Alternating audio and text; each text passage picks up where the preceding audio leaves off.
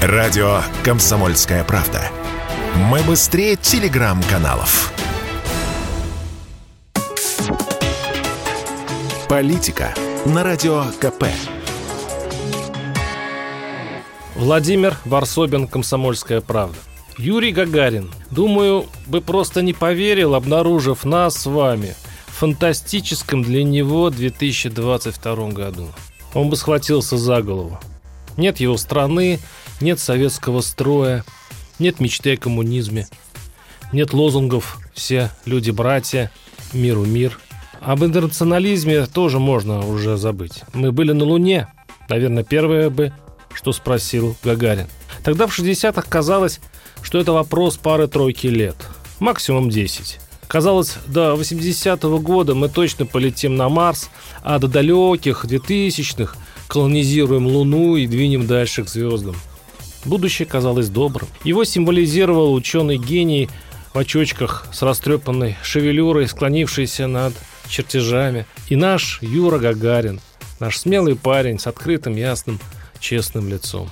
Ведь его знаменитая «Поехали» предназначалась не только ракете, стране, которая поднималась, росла, стремилась ввысь, смело, молодо, отчаянно, за горизонт возможного, прекрасное, совершенное, как тогда казалось, будущее. Я сейчас не о коммунизме, капитализме, развале СССР и попытках его собрать. Гори в аду, политика. Я о мечте. О чувстве будущего, которое должно быть у каждого. Человек без мечты, без надежд заключенный, он посадил сам себя в тюрьму – мотая в клетке обыденности пожизненный срок. Страна без мечты, без представления, что там за горизонтом, лишь население, свирепо, раздраженно доживающее свой век. Нам сейчас не хватает Юра Гагарина. Не хватает романтики великих добрых побед.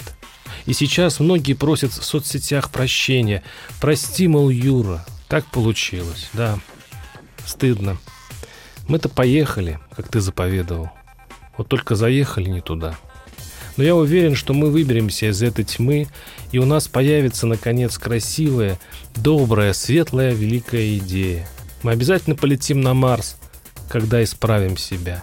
И не только на Марс, ведь столько фантастической силы в настоящей русской мечте.